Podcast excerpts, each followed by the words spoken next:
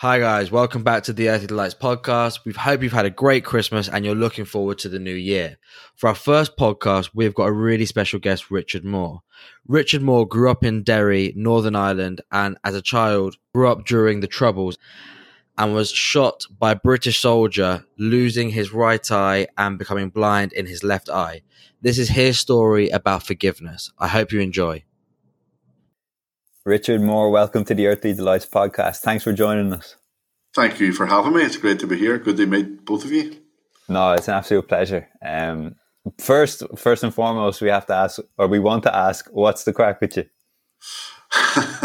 Well, the crack's good at the minute. Um, I suppose um, it's it, it, we're living in a, a kind of a, a world at the minute that's sort of changing almost by the minute between um, between the whole COVID and the impact of that on our daily lives. And then, of course, um, Brexit is not far away as well. And living here where I live in Derry in Northern Ireland, then, you know, the Brexit is very significant because we live on the border to the Republic of Ireland and it's very topical here. And then, of course, how the COVID's impacting and all our lives uh, in terms of your, your own personal social side of your life, and then obviously your work and life as well. Um, so, you know, it's been, it's been quite a challenging time in terms of sort of trying to keep on top of everything um, mm. while, whilst looking after yourself in the middle of it all. Yeah, absolutely. You know? I, I know you're a very social man, Richard. Has it been particularly difficult for you given the, the recent restrictions? Yes, it has. Um, there's been kind of, you know, positives and minuses about it, um, or positive and negatives. Um, you know, in some ways, um, you know, I never, ever imagined that I could work from home. I'm one of these people that, you know, likes to get up in the morning, get out, go to work and, you know, have that sense of purpose. Uh, and that way, getting up, leaving the house and going to work. And I've always said, I can't understand how people work from home. Mm. But I found myself working from home. The first week or two, I have to say, it was a significant sort of mental adjustment. Yeah. Um, and uh, the only way that I could tackle it was by imposing a routine on myself. Mm. And, you know, uh, so I, I that's how I worked from home. But I found myself after a couple of weeks, you know, actually almost enjoying it. I'll not say entirely enjoyed it, but I could say that I I I, I did begin to relax into it. And then socially, you know, I do socialise quite a bit. I love travel. Absolutely. I love all the things people hate. I love airplanes. I love airports. I love buses and trains. And I love go, going places, you know. And for me, uh, a part of going anywhere is the journey. You know, I love the journey. I love from the moment I get a taxi from the house or get a lift and the, going to the train and all of that. So all those things I enjoy, and they all suddenly stopped. Going out for a bite to eat, going out for a, a pint, you know, um, going to, um, you know, traveling. You know, I probably travel normally around three or four months a year. So um, with work and between work and holidays and leisurely things, so all of those things all stopped suddenly, and um, I do still miss all that, you know. Yeah, um, I mean, I, I think we all do, but it was quite philosophical that you love the journey almost more than the destination. I feel like we could take that into all of our lives. Um, ah, that's true. I mean, to me, to me, I, I, from the minute I step out the door, that's my journey started, and I love every element of it. And I suppose for a blind person, you know, um, I don't know if it is the case, but maybe I just sometimes think it is, that especially when I travel on my own, that I get to engage with people on a one-to-one basis, um, and I love that opportunity. Whereas if I travel with somebody, mm. then uh, you don't get to engage in the same way. So I, I, I love that as well. Brilliant, brilliant. Richard, I wondered, before we get into um, the the Uh, hard questions, could you just start telling us about yourself, or maybe anyone who isn't familiar with you and your story? Okay, well, um, my name is Richard Moore, and uh, I come from a place called Derry in Northern Ireland. Um, I've lived here all my life. I'm fifty-nine years of age now, so I was born in nineteen sixty-one. And I grew up in a, a sort of a housing area called the Creggan Estate. That was an area of social housing. And I, I, I, I grew up there. And around um, nineteen sixty-eight, sixty-nine, what was a peaceful place to live became a violent place to live. It was at the epicenter of the Northern Ireland conflict. Shootings, riots, bombings became almost a daily occurrence. And um, outside our front door, for example, all the pavements were dug up and broken up and used as missiles to throw at the British Army or the police, or to build barricades at the end of each street. So you would have had these barricades, you know, a, a big housing area of around fifteen thousand people, and you would have had barricades at the end of each street made out of the broken rubble, or, you know, hijacked vehicles like buses, trucks, cars. They were hijacked, put across the road and burned and cemented under these barricades. So th- it seemed like overnight to me all that began to happen. And um, and then um, the Creggan and the Bogside, which, who were, which were beside each other, became what was officially known as a no-go area. And that basically meant the British Army and the police weren't welcome into those areas. So the barricades were built to prevent the military or the police from infiltrating the area easily. And um, then in January seventy-two, you had Bloody Sunday. Mm. It happened on the streets of the Bogside, and um, thirteen people were killed by the British Army during a, who, people who had attended a, a protest march. You know, most of my family were on that march. Um, my, my uncle Gerard was shot dead that day, my mother's brother. And then, you know, at least, you know, four or five of the people who were shot dead that day lived within thirty seconds walk of my house. Mm. So the Creggan, the Bogside, Derry, Northern Ireland became a very volatile place. And the weeks and months that followed, nineteen seventy-two was probably one of the most violent years of the Northern Ireland conflict. And um, I think it's down to Bloody Sunday. Bloody Sunday kicked off the worst year of violence in Northern Ireland. My school was Rosemount Primary School, and Rosemount Primary School was on the edge of the Creggan. And beside the school was a police station. So here you had a police station at the edge of a no-go area, an area that was patrolled mainly by the I R A. And our school was right beside it. So the police station was a target for the I R A and target for rioters on a daily basis. On the fourth of May nineteen seventy-two, I got out of school as normal.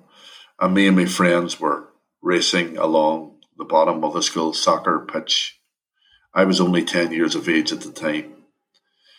And there was a British Army lookout post positioned at the bottom of the school uh, football pitch. And that, the Army were there to protect the police station.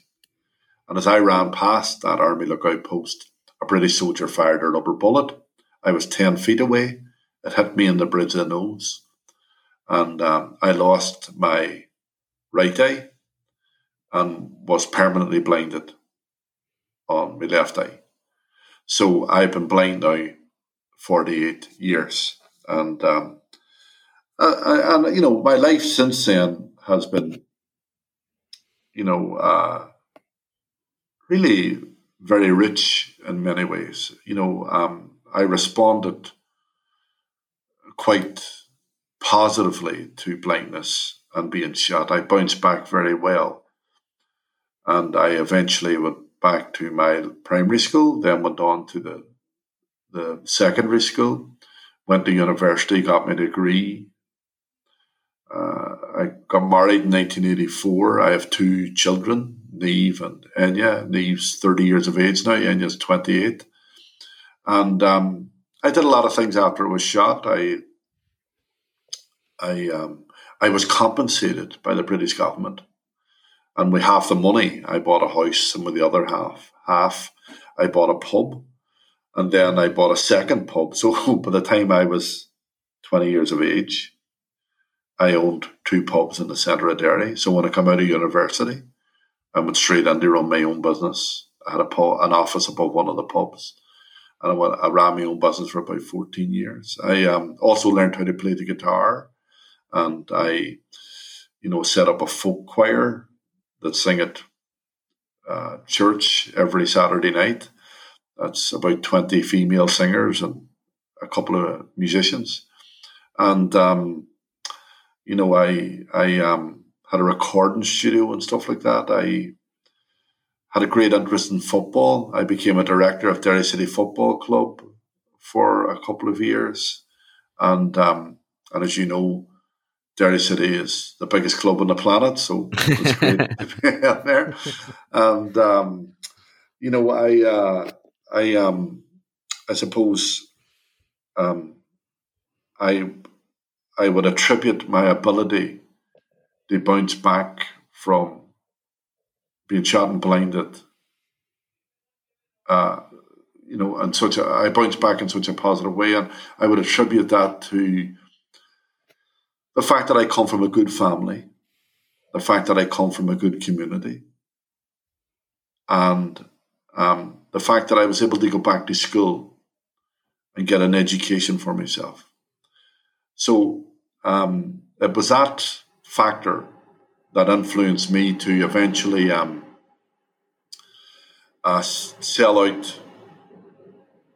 You know, it was that fa- factor that eventually, you know, encouraged me to kind of sell out the business and set up an organization called Children in Crossfire, because I realized that every child given the right support, every child given the right opportunity in life, no matter how difficult it may seem, can bounce back and grow and blossom and contribute in a positive way to the lives to their own life and to the lives of others.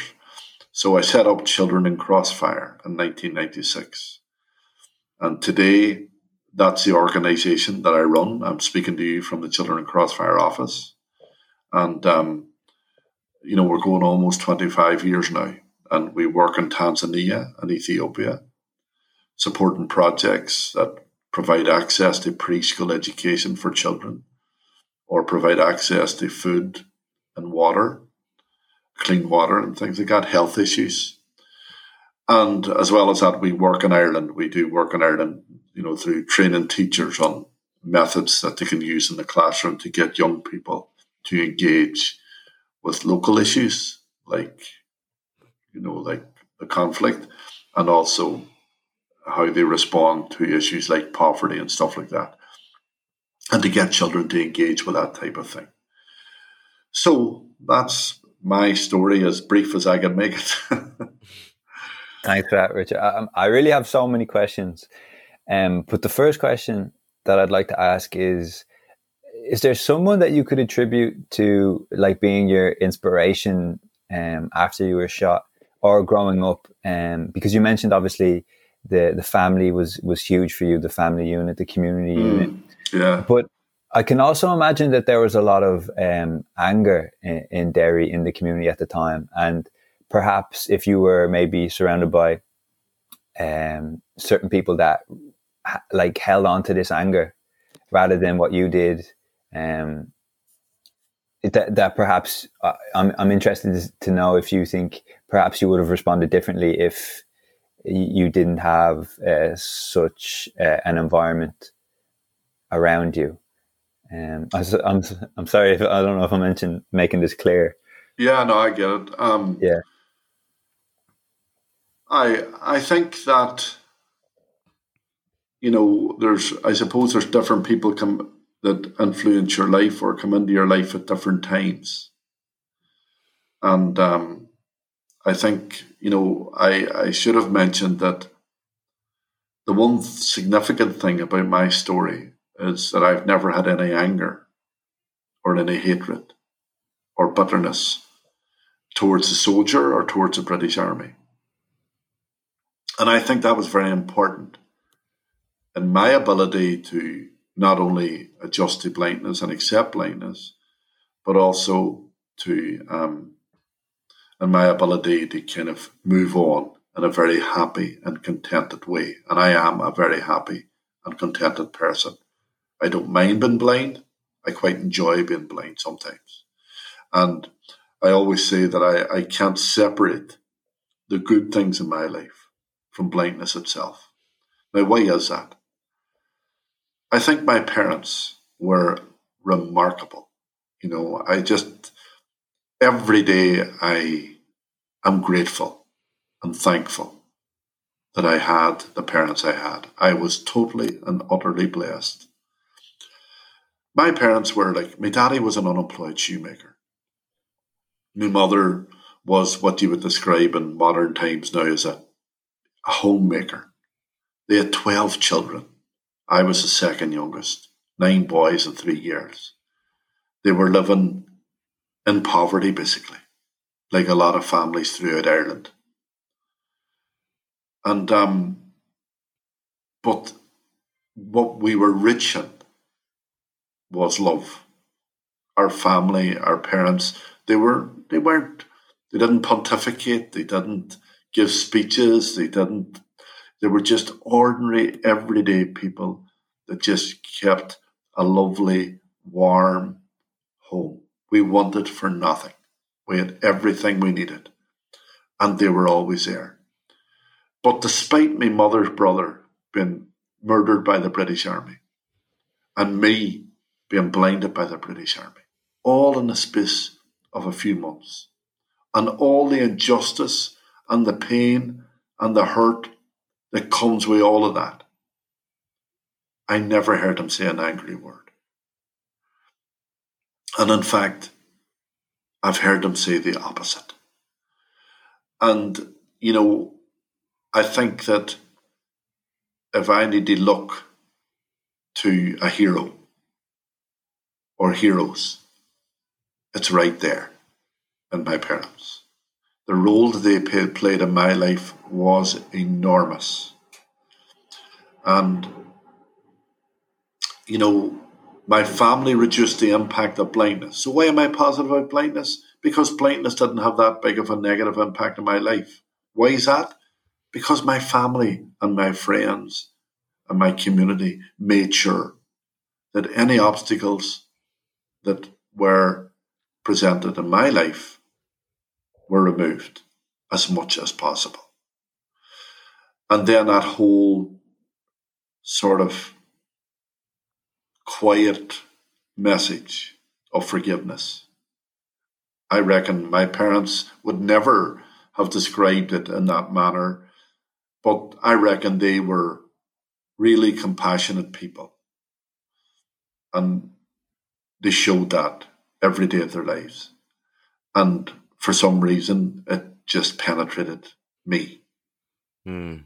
And I didn't have that either. So if I'm to have a hero, that's, you know, they're, those two are certainly the people that, they are the rock that I stand on. You know, they're the people that inspire me every day in terms of how I am with my children, how we should be with each other, and how we should lead our lives. And, you know, one of the things that I realised from that is the significant role that you and me play in the lives of others. You know, like, I was able to forgive the British soldier, I think, because my parents forgave the British soldier. I didn't have any anger because my parents didn't have any anger. Say I had been living in a home where my parents were angry, talking about revenge, talking about locking up the soldier and throwing away the key, and we have to get our own back. I remember one time, one of my brothers, who was about seventeen at the time, and I was just out of hospital a month or so, and I was sitting in our living room, and because the house was a small house, I could hear the conversation in the kitchen, and my mother was out there, and my brother was having a real go at her, and he was saying, in very colourful language that I won't use now, but they were saying things like, they murdered my Uncle Gerard. They blinded Richard. It's time to get our own back. Forget about anything else. We need to get our own back on them. And my mother said to him, if you want to help Richard, go on there to that room and help Richard. But you're not helping Richard by hurting somebody else. Mm. And that was the messages. That was the, it was almost like the atmosphere in our house. You were surrounded in this bubble of love, compassion, and forgiveness that that was just there. And it obviously penetrated me. And so I've realised that the role that I play in relation to my children, the role that I play in everything I say, the people listening to this podcast, I realise that people come to a podcast like this for different reasons. They could be struggling. They could be interested in learning something. They could be vulnerable. They could be hurt. So I'm very aware that, you know, that what I say is hopefully having a positive impact on their next step, on their next thought. So I could be on here saying, hell will never be full until every British soldier is locked up. Hell will never be full until the soldier that blinded me pays for what he did to me. And I will never forgive the man that did it. I don't think I'd be helping anybody else by adopting that attitude. I certainly wouldn't be helping myself. And that's my view. Now, I understand that forgiveness is hard. And I think sometimes we expect too much from victims. We expect victims to lead the way, you know, mm. show us forgiveness, show us, the, you know, how to go forward. And it's not fair to expect that from a victim. But at the same time, what I would say is, look, wherever a victim can and has the strength to do that, then it's a message worth hearing and it's a message worth sharing. Because if I am contented with blindness, if I am happy with blindness, I attribute it quite a bit to the lack of anger and the presence of forgiveness in my life. But you're asking about heroes, and, you know, I mean, Derry lost someone in the last few months, John Hume. And John Hume is one of my heroes. And why is he one of my heroes? Because one, he grew up ten minutes walk from my house. He was just an ordinary Derry man living in extraordinary circumstances. And he used every fibre in his body to achieve peace through peaceful means. And he was successful. And he was under a lot of pressure, a lot of criticism. You know, sometimes the winds that blew towards him were very strong, but he held his conviction and what and what he the the for me is a hero that came from very humble beginnings and achieved an enormous amount. And it's an example of one, what one person can do. So no matter how small you are, then, you know, you can achieve a lot. And then, of course, you have people like the Dalai Lama. Your friend. I would say so I have the privilege of meeting and all that stuff. And I, I sometimes, I'm afraid to say it because it sounds like, you know, you know, your your name dropping.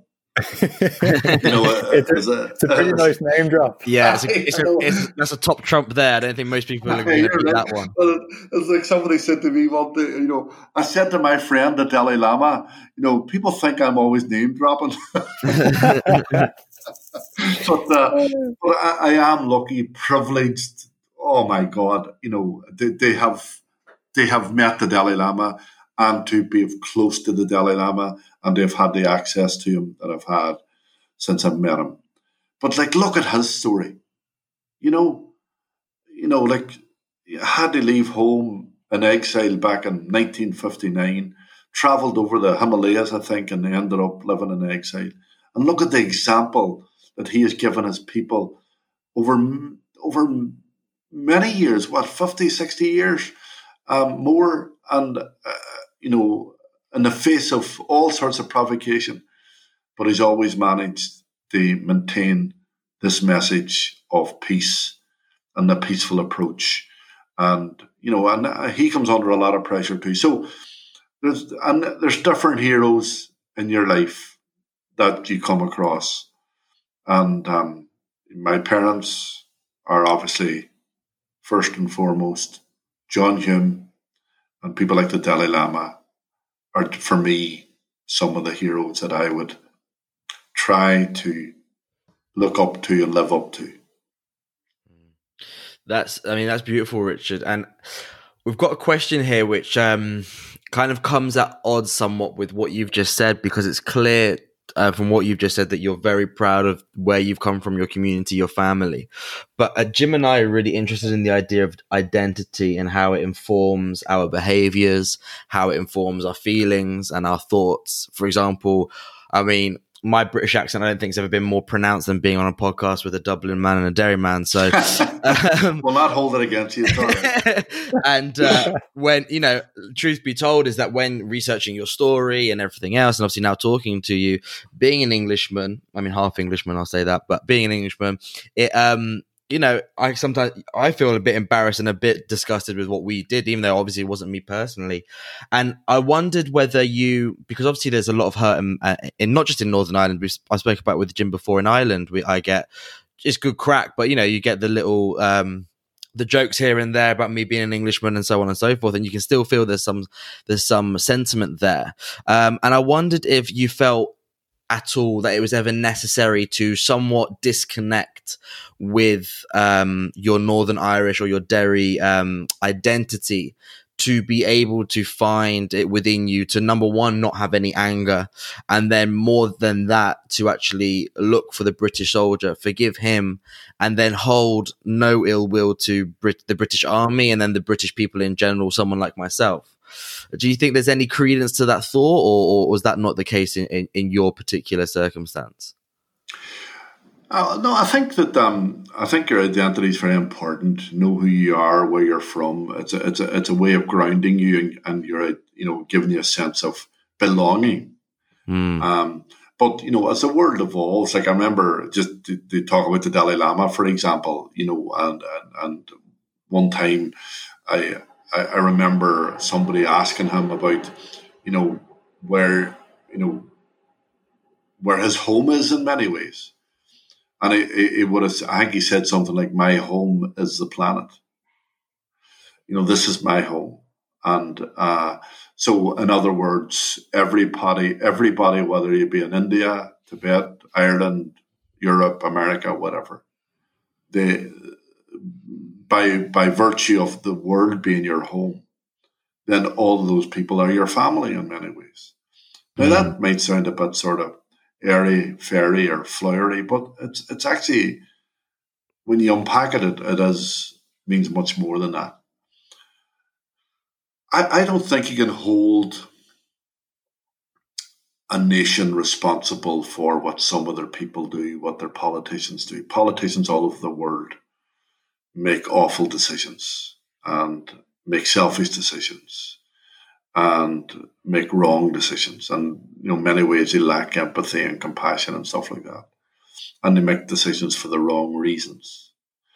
Um, so whether you're Irish, whether you're British or American, as much as we like to poke fun at you, um, the bottom line is that every nation in the world has carried their embarrassments or carried out their acts of, you know, atrocity or whatever.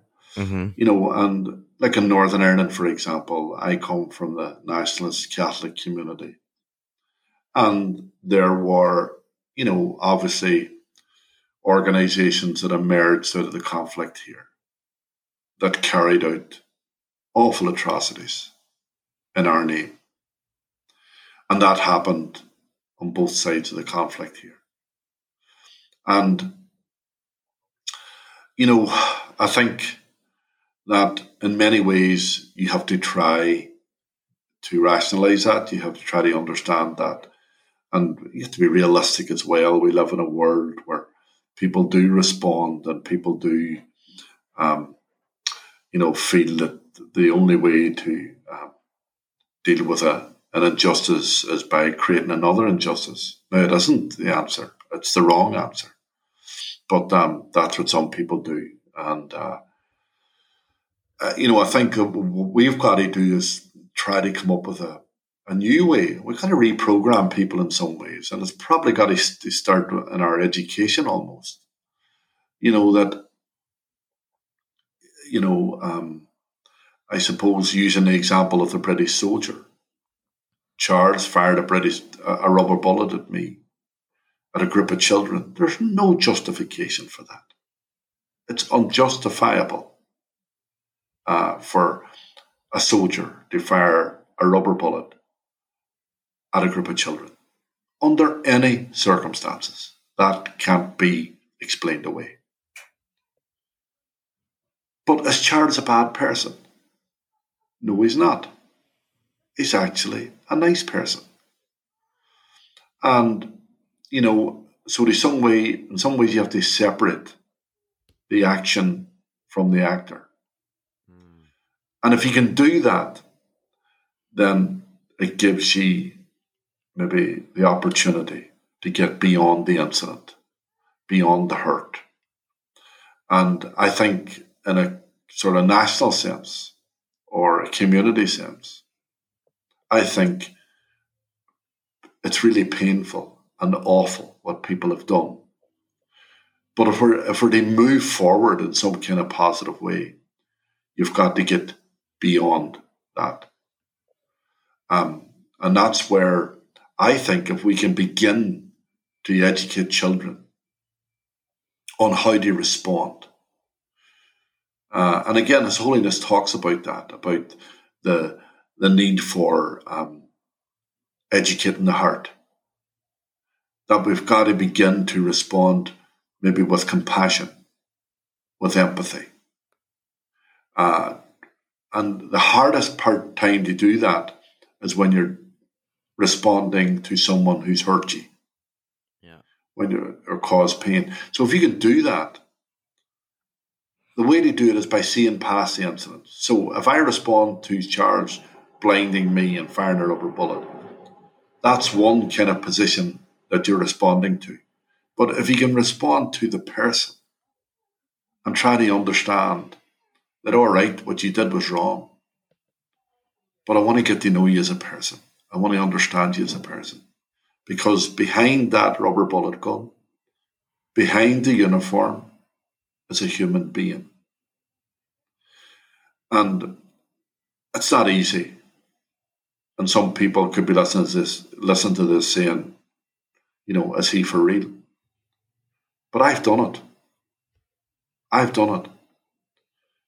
And I'm very fond of the soldier that blinded me. I consider him a good friend. and he's not a bad person, but he did a bad thing.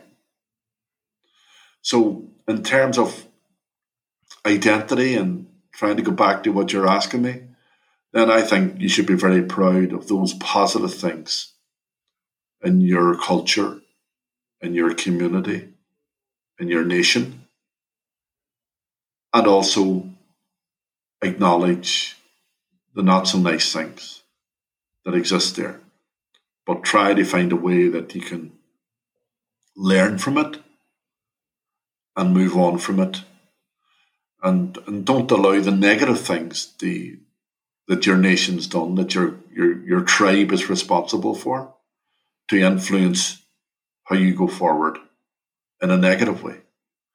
But to learn from all of that. And that, that's the only thing that I can say. I think identity is very important. But I think if you identify with the good things in your uh, your nation, then that's going to be more valuable in the long term. Following on, Richard, um, it's actually your friend, the Dalai Lama, I believe, who said that forgiveness is a gift to yourself. And I wanted your opinion on whether you think that people underestimate this potential gift to themselves. Yes, I mean, God, absolutely. Um, you know, uh, I suppose, you know, what what what do I think the Dalai Lama means by that? What do I think the Dalai Lama means by that, and what how does it play itself out in my life? I totally agree with what he says, and I, I, I've experienced it. Um, at the end of the day, look, um, you know, the whole emotion of anger, the whole emotion of bitterness has a negative effect on you. It, it, it has a negative impact on your happiness, and I'm sure it has an, a negative impact on your health, your physical health. And you know, if you ever look at an angry person, or if you ever even think about when you're angry yourself, do you like that? Do you like what you see in yourself? Do you like what you see in other people? Is it a happy place to be? And the reality is it isn't. And how often have you got angry, or I've got angry, where even when the anger subsides, that you actually feel bad about yourself?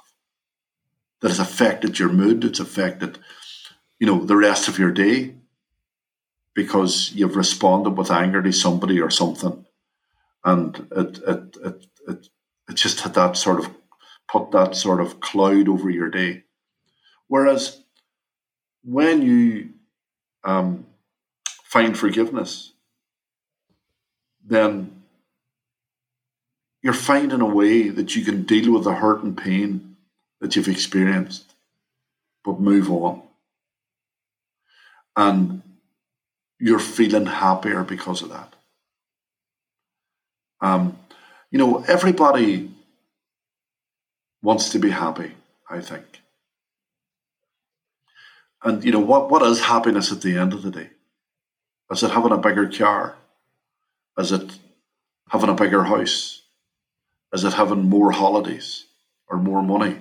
And all those things, I suppose, have their place in your life. But you can have all those things, but you may not be happy. And one of the areas for me that, that contribute certainly to my happiness is the fact that um, I forgive the soldier. I feel good about the fact that I forgive the soldier. I don't have that emotion of anger and hatred within me, so I feel good about that as well. And that, to me, contributes enormously to the happy person that I am. So I don't know if that answers your question, but I hope it does. No, that, that was great, Richard. Um, I also wanted to ask you on whether you've been able to maybe facilitate this um, forgiveness in in your friends who maybe might be holding some sort of uh, anger yeah. or bitterness within them.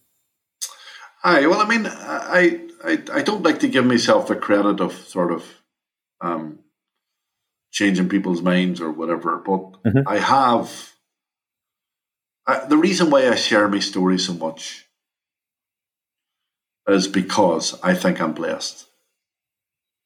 I think I'm blessed with my family. I think I'm blessed with even blindness. And I'm blessed with the gift of forgiveness. You know, um, there's two things I would say about forgiveness. One, you've already mentioned. Forgiveness is a gift that you give to yourself. Think of the benefits that you're getting from just forgiving somebody. You know, it is just a, an amazing experience. But as well as that, the second thing is, you know, forgiveness doesn't change the past. It's not the fact that I forgive Charles isn't going to give me back my eyesight. The fact that I forgive Charles isn't going to take away all that hurt and pain that me and my family experienced all that time, all those years ago. But it does change your future. So forgiveness doesn't change the past, but it does change your future and how you can go forward. So, I mean, I have shared my story with quite a few people. And I'm receiving letters, I receive, and, and people come to me afterwards.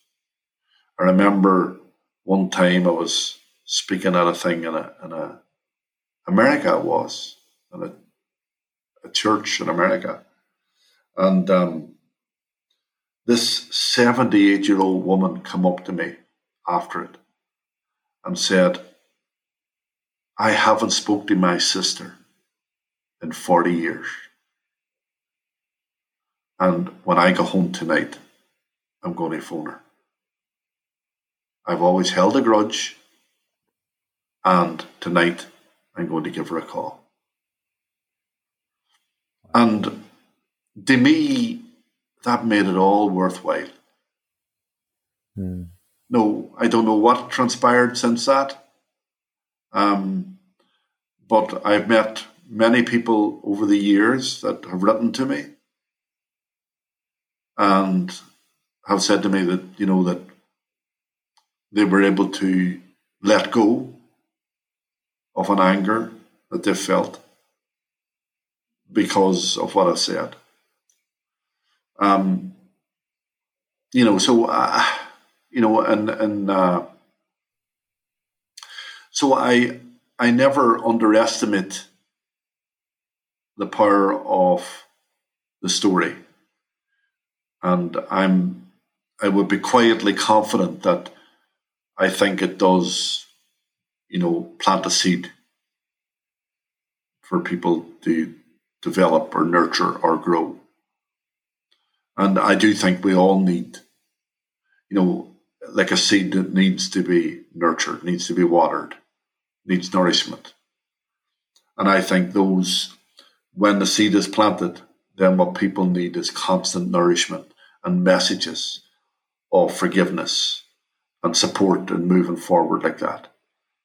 You know, um, so I, I, I would hope that I have influenced people. But not because I want the credit of it, because I think they would be happier because of it. And I also think, look, if we're to build a world that we all want to live in, which is peaceful, then we want to live together. You know, that's the reality.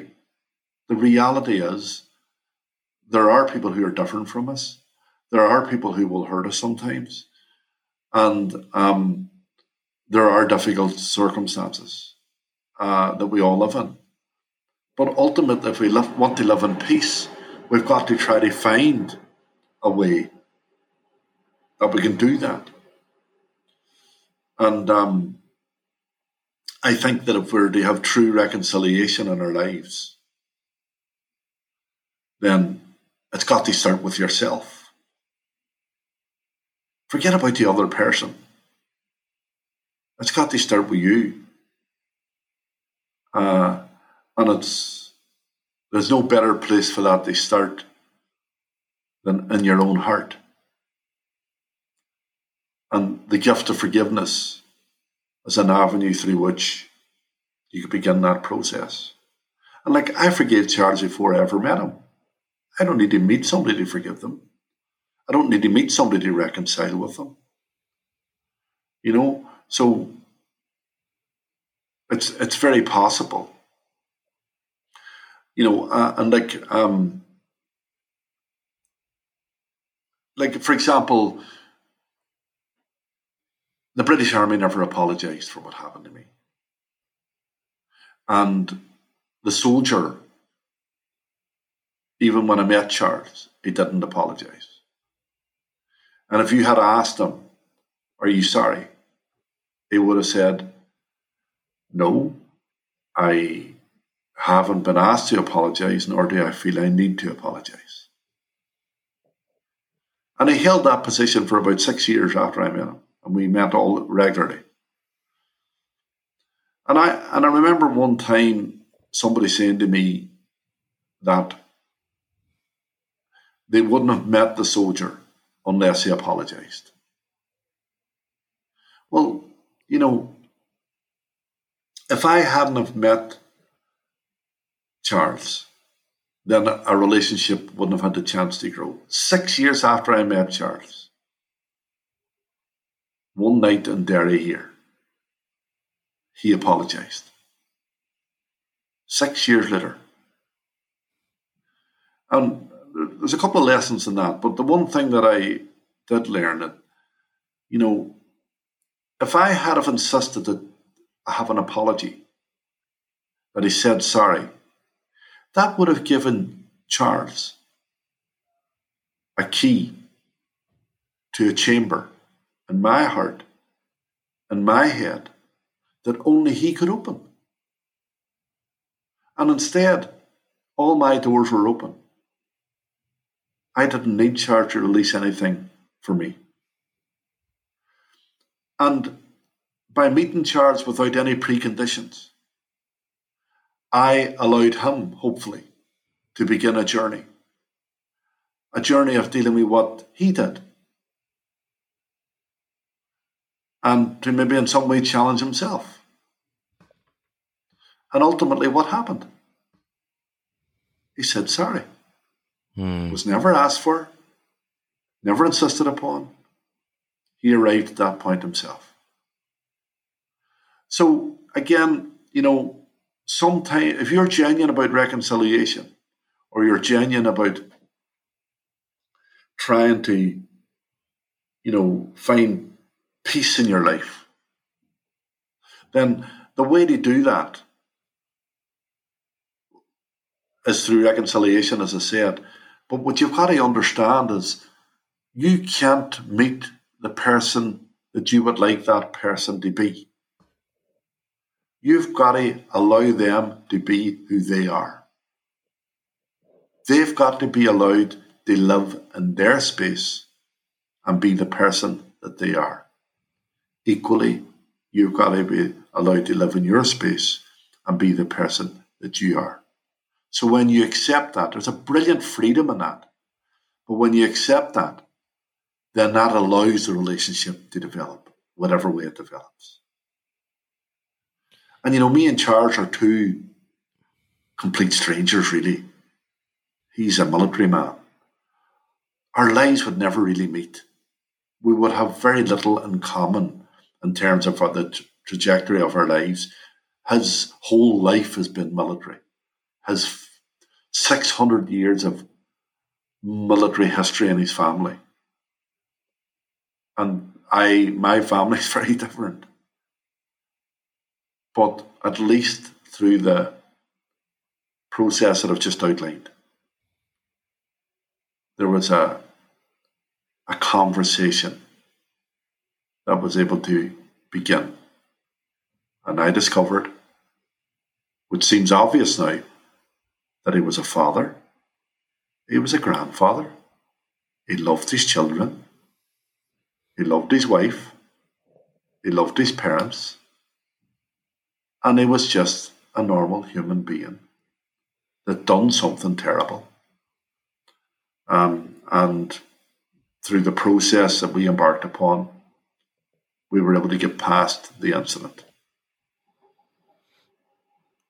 Richard, do you, um, before we move on to to another topic, the last question on yeah. forgiveness, I wonder if when you kind of embarked on this journey, um, and maybe you told your friends or your community that you had, number one, forgiven um, Charles, and then you were then going to actually seek him out and, and befriend him, did you have anyone who...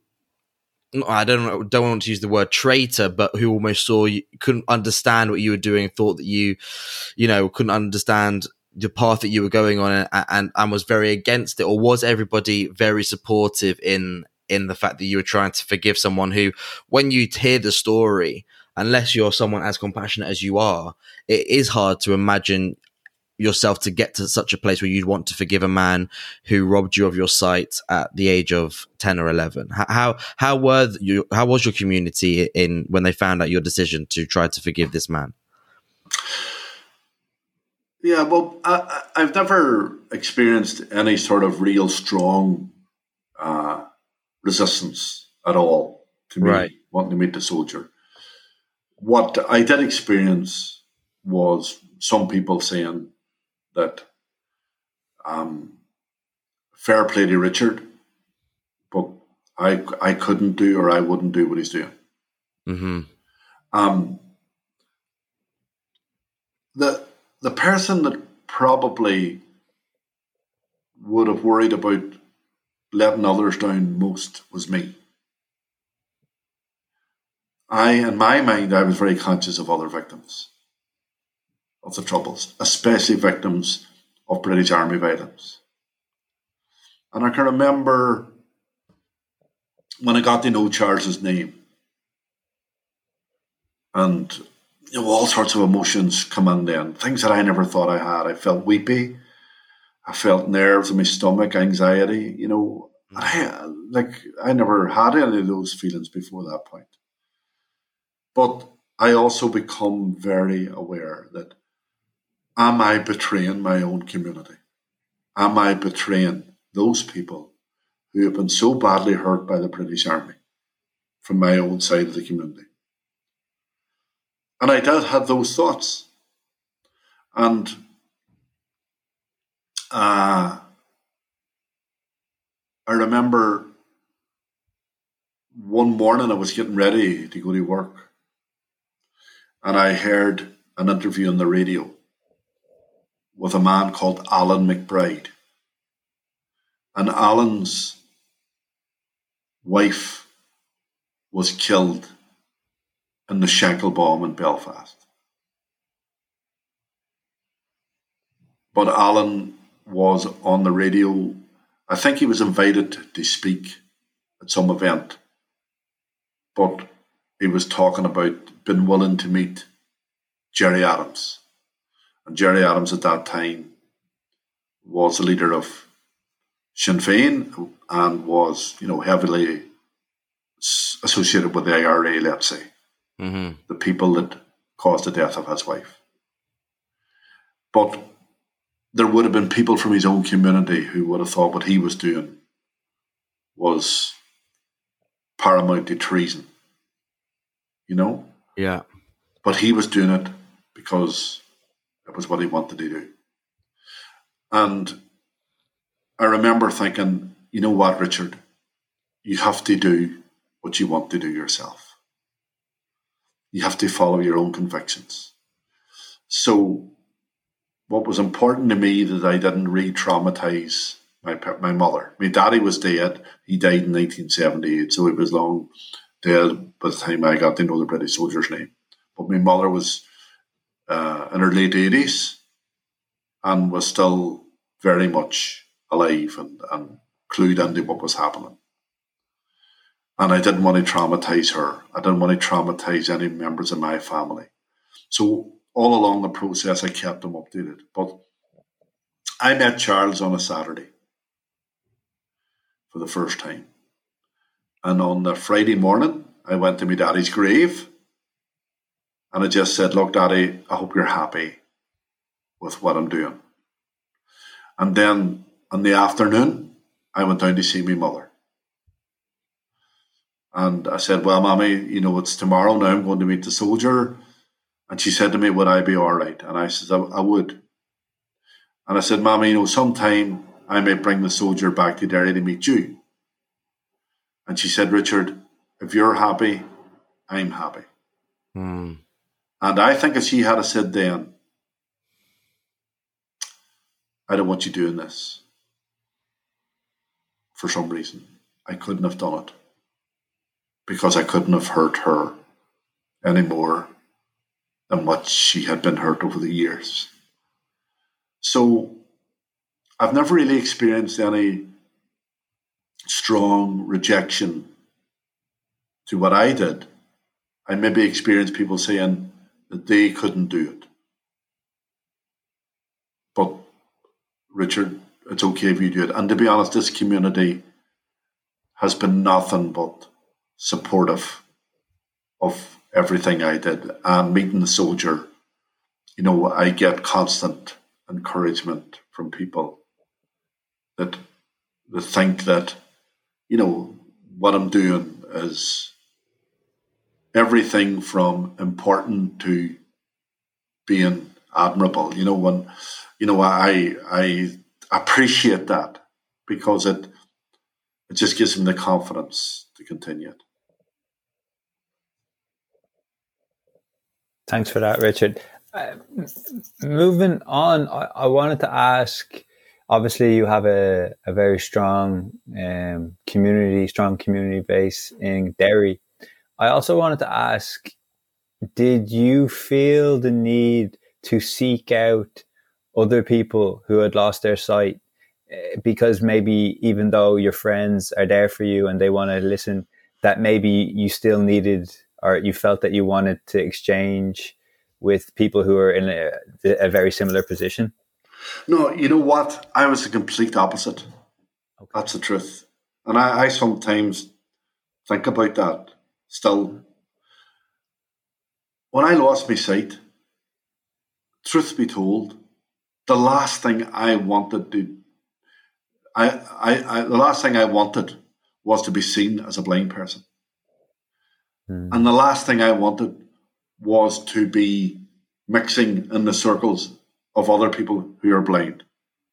Now, I say that, ashamed, you know, and I'm ashamed of it. But like, I, I think that I was worried about being categorized. And where does that come from in a ten-year-old boy? I don't know where that comes from in a ten-year-old boy, I'm being honest. Like, it was at some kind of misguided understanding of disability or whatever. I, I I don't know, but all as I knew was people aren't going to see me as a blind person. I'm not going to be treated as a blind person. I don't want to be that person. I want to hang around with the people that hang around me normally. I want to do the things as much as I can that I normally did. And and I didn't want to feel that I was being farmed off into some kind of institutionalized life. And I resisted that. Tooth and nail. Now, I cannot explain to you where that came from. I think that it was one of my biggest strengths, but I would acknowledge that it was also a weakness. Obviously, as you get older and you're you're you start to think a bit more as an adult, then you begin to realize that that's a silly way to behave, really, and uh, that that you begin to. Um, You know, and I, I there's a lot of people that I know and I, I'm friendly with now and then who have disabilities that just completely and utterly inspire me.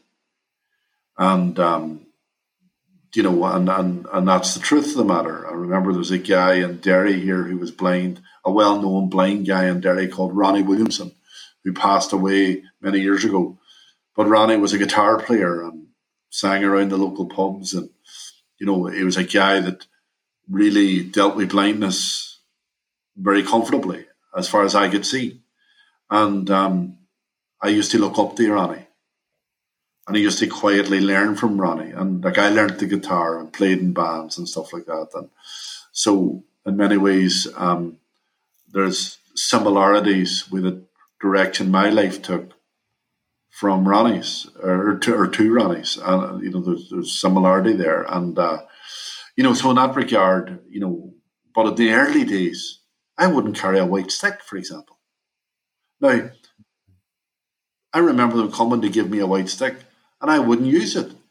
Because for me, and this is a ten or eleven-year-old boy saying, if I take a white stick, people are going to see me as a blind person. I'm carrying a statement. I am blind. And I don't want people to see me like that. So what did I do? I used the end of a fishing rod. Now, what would look more out of place? Like, what would look more out of place? Walking around Creggan, tapping a fishing rod or tapping a white stick. So, uh, but that's just that sort of warped way of thinking. And but, you know, it probably was a thranness and a strength that helped me at a point in time when I just needed to be like that. But, I, and then as I got older, I began to sort of relax into blindness and realise that it's, you know, that being blind is not such a terrible thing, really. And I shouldn't be ashamed of it. I shouldn't be difficult about other people who have a disability. And, you know, it's, you know, it soon left me, but I just, I, I still wonder how the hell I ended up feeling the like that. Rod. Yeah, the fact was fishing rod. Maybe I was just fishing. uh, so. Thanks, Richard. Yeah, that, that that's really interesting. Um, I, I I know you're busy. I, I wanted to ask you also about the work with uh, Children in Crossfire. Um, I guess, yeah, I wanted to know, you, you mentioned that you're working in Ethiopia and Tanzania, but I guess how has your work helped you develop over the last fifteen years, like personally? Like, has it really expanded your previous perceptions, and and what's the hopes for the future? Aye, God, I mean, I never anticipated Children in Crossfire would grow the way it grew and all that sort of stuff. I had a real passion uh, to just make a difference in the world and use my experience, uh, the positive things about my experience, to hopefully help others.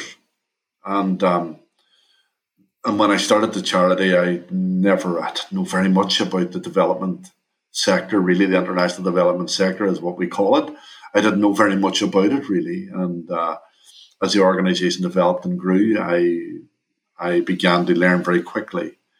Um, and um, so, I mean, I, it's been the last twenty-four, twenty-five years have been the most rewarding years of my life, really. And, you know, I wouldn't want to be anywhere else. I wouldn't want to do anything else.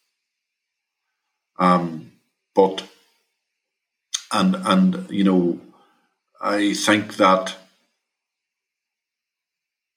you know, um, when you get up every morning and you're part of a team that bring about change in the world for some people, uh, then it's a very rewarding thing to do. And, you know, I always say that,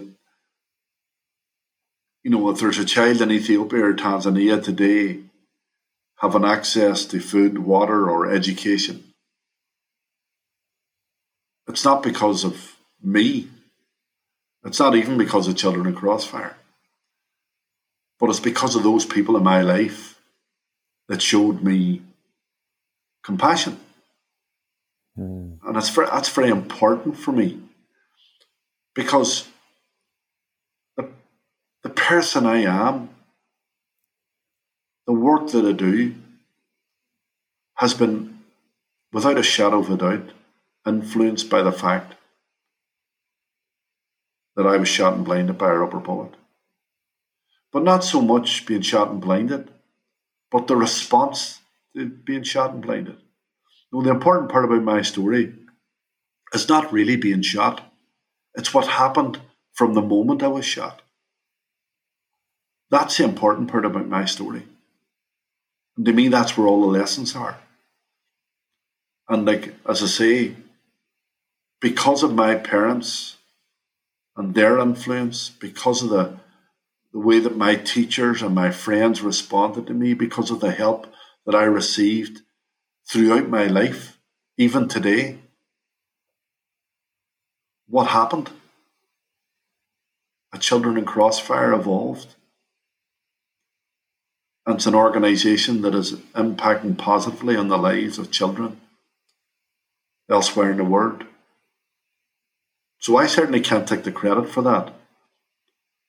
It's the people that showed me what real compassion was, what the potential was, and how you can respond to a situation that is potentially traumatic and tragic, to use it in a positive way. So, I mean, that's that's genuinely where I I feel about it, you know. It's fantastic. Th- thanks, Richard. Yeah, it's really appreciate that. Beautiful, oh, no beautiful problem. Message, Richard. Before before we let you go, we always just do one little thing at the end of the podcast to try and help anyone who may be listening, and that's to ask um, the guest for their tips um, and how they keep uh, their mental health in check. So I was wondering, from such an inspirational person like yourself, if there was a if there are any little um, nuggets that you could uh, share with us, so maybe we could also find ourselves on the path that you are now. Aye. Um, I mean, I think what's worked for me is taking control of your own life, taking control of your own thoughts. And, you know, um, don't always rely on other people.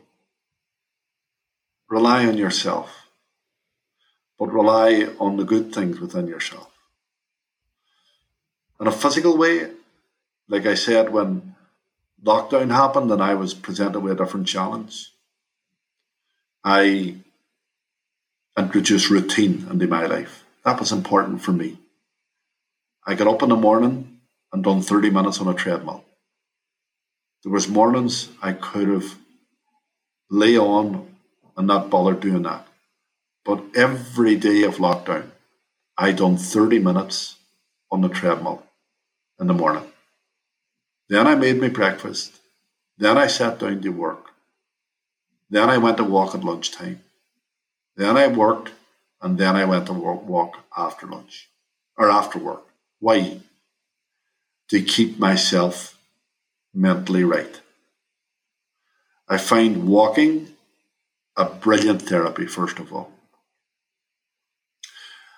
And the other thing is, you know, I suppose in a in a in a bigger way,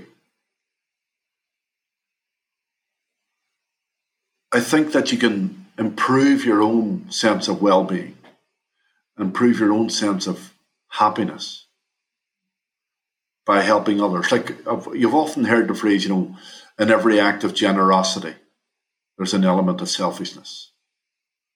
And there is. I feel good when I do something good. But the Dalai Lama would call that good selfish. So there's good selfish and there's bad selfish. And there's nothing wrong with feeling good about yourself. So if you can go and help somebody, if you can do a kind act, then if you're feeling good about yourself, why not do more of it? Why not feel good about yourself? Why not do things that make you feel good? And um, that's all that I would advise people. For me, what has worked for me is I have, I accept the fact in life that you're going to meet challenges. Look, I'm blind for the rest of my life. There's nothing I can do about that. If I focus on what my blindness won't allow me to do, then I'm going to be a very unhappy person. For example, I can't see my children. That's one of the hardest things for me in my life, that I can't see my children. If anything would make me cry, that would make me cry. And it does make me cry very often when I can't see my children. I grew up my whole life without seeing my children's faces, without seeing their smiles and all that sort of stuff. But if I focus only on that thought, then I'm going to be a very unhappy person. But what I can do is I can take my children for a walk. I can sit and watch the television with them. I can tell them stories. I can tickle them. I can throw them up and down. I can bounce them on the sofa. I can do all sorts of fantastic things with my children. So instead of me focusing on the fact that I can't see them, I focus on the fact, on the things that I can do with them. I love playing football. As a child, I was football crazy. If I focused on the fact that I couldn't play football anymore, I'd be a very unhappy person. Every person listening to this podcast will have things in their life that frustrate them, that make them unhappy, or they just can't be good at. Don't worry about it. Forget about it. Just navigate around it.